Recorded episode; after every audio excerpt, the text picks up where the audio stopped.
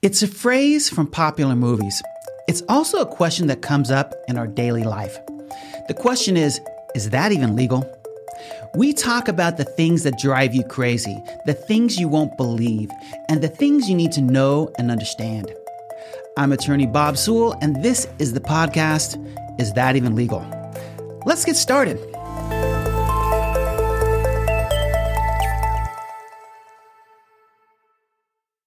On the podcast today, we have two attorneys from London, England. They are Geoff Kertesz and Judith Swinhoe Standen. Welcome to the show. Thank you. Thank you. So we have you know an interesting uh, relationship here because we are both, or all three of us rather, are probate litigators, uh, and so we have an interesting take on the law. And one, and that's why I wanted to have you on the show today because there's something going on in the UK that really struck me as as interesting. And what's going on is the involves the will of Prince Philip. Prince Philip is a beloved member of the royal family who recently passed, and the court ruled the lower court ruled recently that the uh, will was to be kept secret for 90 years. What's going on? What why did the court rule this? So it's, it's, it's actually quite a standard ruling for members of the royal family. Um, there is a sort of fairly vaguely worded provision um, in the legislation which says that if it's sort of undesirable or inappropriate, a will can be sealed. It doesn't specifically say it's aimed at members of the royal family, but that seems to be how it's been interpreted in the courts. So it wasn't an unexpected outcome of the application, um, but it's caused a lot of interest in the media um, subsequently. So, but what's the purpose behind it? What's the, Judith? What's the purpose behind having the royal family? Because this is not unique. You're right. There's a long list of royals who've had this happen. They typically are the uh, from the senior family, right? Uh, did I say that? Senior right? members of the royal family. Um, I mean, the, the purpose of it is just to preserve their privacy. I think because they are they are subject to global media attention, and um, the judge in the High Court did say that they have a unique status in the world, and that has to be recognised in the treatment of their estates. So you know, I found it interesting, and I, and it makes a, it makes some sense, right? That the will is sealed, and the reason is because there's the royal family has nutters that follow them around, right? I mean, they're just mm-hmm. they're absolutely nuts. And and there, there's one guy uh, who has been following them following him around, and I I could say this. Uh, I don't know if you guys can, but this Robert Andrew Brown, he seems he seems nuts, right? I mean, he's out there he claims he is a illegitimate child of Princess Margaret. Is this right? This is right. I mean, there have been a few people over the years who have tried to get the royal wills unsealed. Um, and as far as we know, every single time it's been unsuccessful. Uh, Robert Brown was a gentleman who claimed that he was the illegitimate son of Princess Margaret, who is Queen Elizabeth's younger sister, who passed away 2002. 2002. And there was also another woman who claimed to be the illegitimate daughter of Princess Margaret, uh, the same Princess Margaret, who also tried to get her will unsealed. Both of them were unsuccessful, but in Mr. Brown's case, he's still pursuing this through the courts. Um, he's got a very, he's very got a lot of uh, dedication and perseverance to this, and it's just, as far as we know, that what what happened was the court took the opportunity with Mr. Brown's case to make the distinction that there's a difference between the rights of the general public to, to inspect a will because in England, as in the US, the starting point is a will is a public document. That's right. It. But there's a difference between the general public inspecting a will and an individual who's asserting a genuine genuine private interest in the will. I think if you if you came into the latter category, the court would be much more willing here to unseal the will or perhaps let you look at it in some sort of confidential setting. But in terms of the Joe public wanting to see the will of a member of the royal family, certainly given the recent decision of the High Court on Prince Philip's will, I don't think that's I don't think it's going to be a runner at all. I think if if he was able to prove that he was the son, um, or this other lady could prove that she was a daughter of Princess Margaret, um, perhaps they take a different view. But they haven't apparently produced any conclusive evidence to show that they are. So that's the court can't grant them access to a will when they when they can't prove that they are related in that way to the person that they're trying to unseal their will. Now, and so we we have this tension, right? And the tension is, be, in and it's in both our our countries, both our jurisdictions. The tension is wills are public documents the courts are public places we want to do justice in the open and we want to have people be able to inspect what's going on in the courts and on the other hand we have this right uh, or to seal a will and it would happen both here or in the United or in the UK if the right facts and circumstances existed. And so, and what what's weird about this is what is more public than and and you would think that what's more uh, interesting, not interesting, but where you'd have a right to know about what's going on than with the royal family. I mean, this is presumably the family that it, it represents the head of state. And if you don't know what's going on with the head of state, you know, I mean, if you can't know that, what can you know? Well, and I think that, you know, here in the UK, I think it's important to remember that not everyone here is a fan of the royal family. And there is, um, you know, there is controversy over the royal family, and there's there's a lot of people here who, who, who want more transparency about the royal family's financial affairs. And this sort of line of cases, which runs totally contrary to the principles of open justice, which are the same here as, as they are in the U.S., is isn't it, just it seems inconsistent with with that basic principle. Um, I mean, you know, there's public policy reasons as to why wills should be public documents. You know, beneficiaries should be able to know if they've been left a legacy under a will.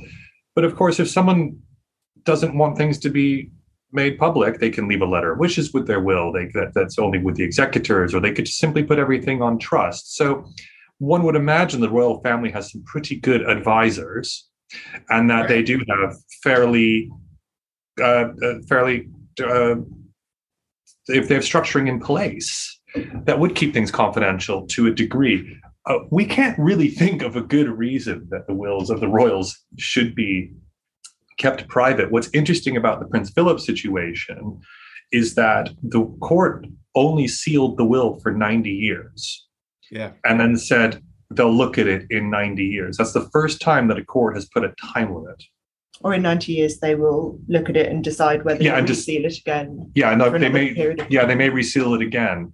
Um, that's an interesting development. And I do wonder whether that is a nod towards there is an increased emphasis here on open justice and transparency. And I wonder if that is a nod towards that. And maybe we'll start seeing that time limit get shortened um, as future senior royals pass away.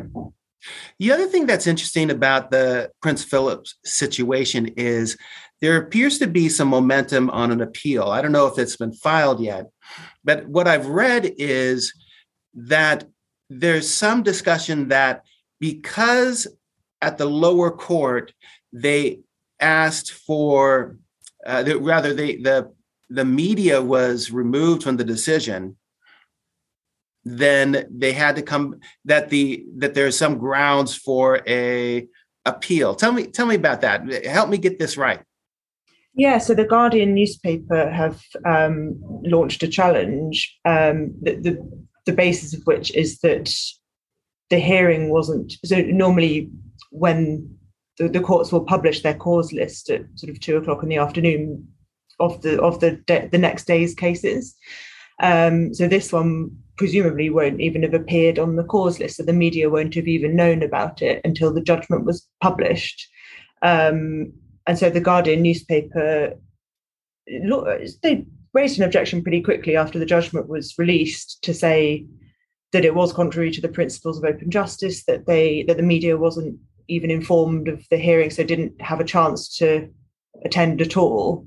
Uh, and just this week, they have been granted permission by the Court of Appeal to appeal um, the decision for the hearing to be kept private, um, with I think the aim of it being heard, reheard again in the High Court with the media present.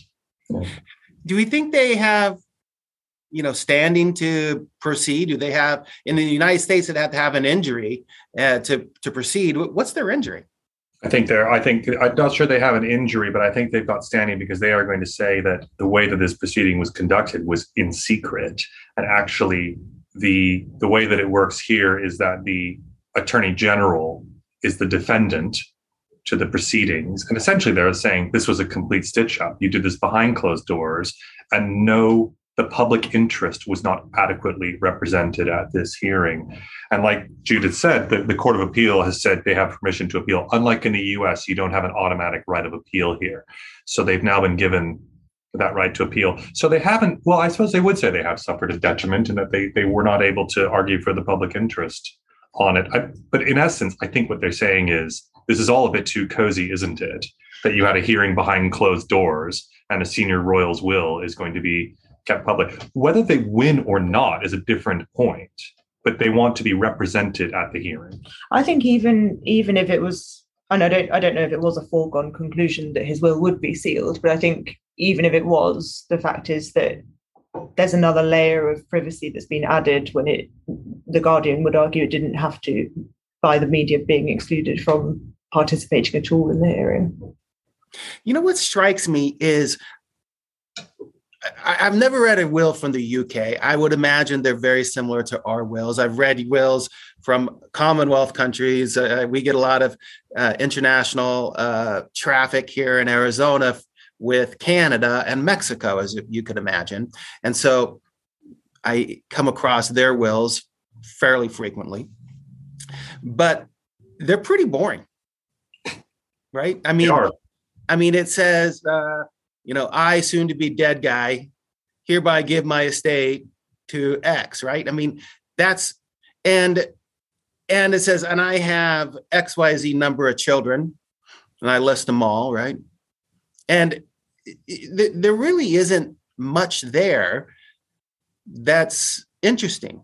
And you can make them more private. Like I can I can make my will pretty basic, bare bones, and give everything to a trust. And so, even if I have this will, it doesn't say a whole lot, but give it to my trust. And in ways, I can therefore manage my privacy. What are my options? Exactly. Yeah, I mean, I mean, it's the same. It's the same here in the UK as it is in the US. And to me, it strikes me as pretty unlikely that members of the royal family do not have private client lawyers at their beck and call to set up trusts for them. This is a very, very wealthy family. Um, wills in the UK are just as boring, if not more so, as they are in the US. You do not normally get a paragraph explaining why someone was left out, things like that, like people think happen. I mean, I've been doing this for 17 years and every once in a while you see something interesting in a will, but like you say, Bob, they normally just look, I'd like I'd like a few legacies to go to these people in this amount, and then I'd like the rest to go to my children in equal shares. Thank you very much. Same thing. I that, that seems to have been born out of a concern some hundred years ago that um, there was an illegitimate child involved, and that there was going to be a bequest of some jewelry to that. There was a mistress. Sorry, a mistress. Sorry, a mistress, not an illegitimate child. There was going to be a bequest. Okay, you some, got. Tell me about that, Judah. Tell me about. You remember this fairly and we love if you're a probate and trust litigator you love a little dirt. I mean you got to be honest. That's why we do it. It's this probate and trust litigation is all about sex drugs and rock and roll. And a lot of people don't realize that but it is. What happened with that? so this is yeah so this is in 1910 and the brother of so it was king george v's wife's brother died and he'd had a sort of fairly salacious lifestyle. Uh, and apparently, well, I mean, we'll never know this because his will's been sealed, but apparently he be- he bequeathed this valuable collection of family emeralds to his mistress. Wow. Um, and the queen sort of acted pretty quickly. She sort of sorted it all out, bought the jewels back, so they were kept in the family at three times the price. See, got the will sealed, and that was that. No one needed to know anything more about his mistress. So I mean, we that may be a completely false story, but that because we don't know because his will's been sealed. But I think it's a nice story. And it's nice. Luckily, luckily, in the current day, we have no members of the royal family who live salacious lifestyles, so you know, it's unlikely to come up again. Everyone, no, you know, it's it's really in. I'm going to bore you uh, with the with a crazy story that this guy comes into my office and he says, "My brother." who just recently died but just before he died send me sends me an email and he says I've just drafted a, a will and signed it. Uh, you get a third of my money. Uh, you know, and he says, my best, my best girl gets a third of my money. And with the last third, I want you to throw a party for the drunks down on uh, you know X Street, you know the, the, some street down in in uh, Phoenix, which is known to have a bunch of dive bars.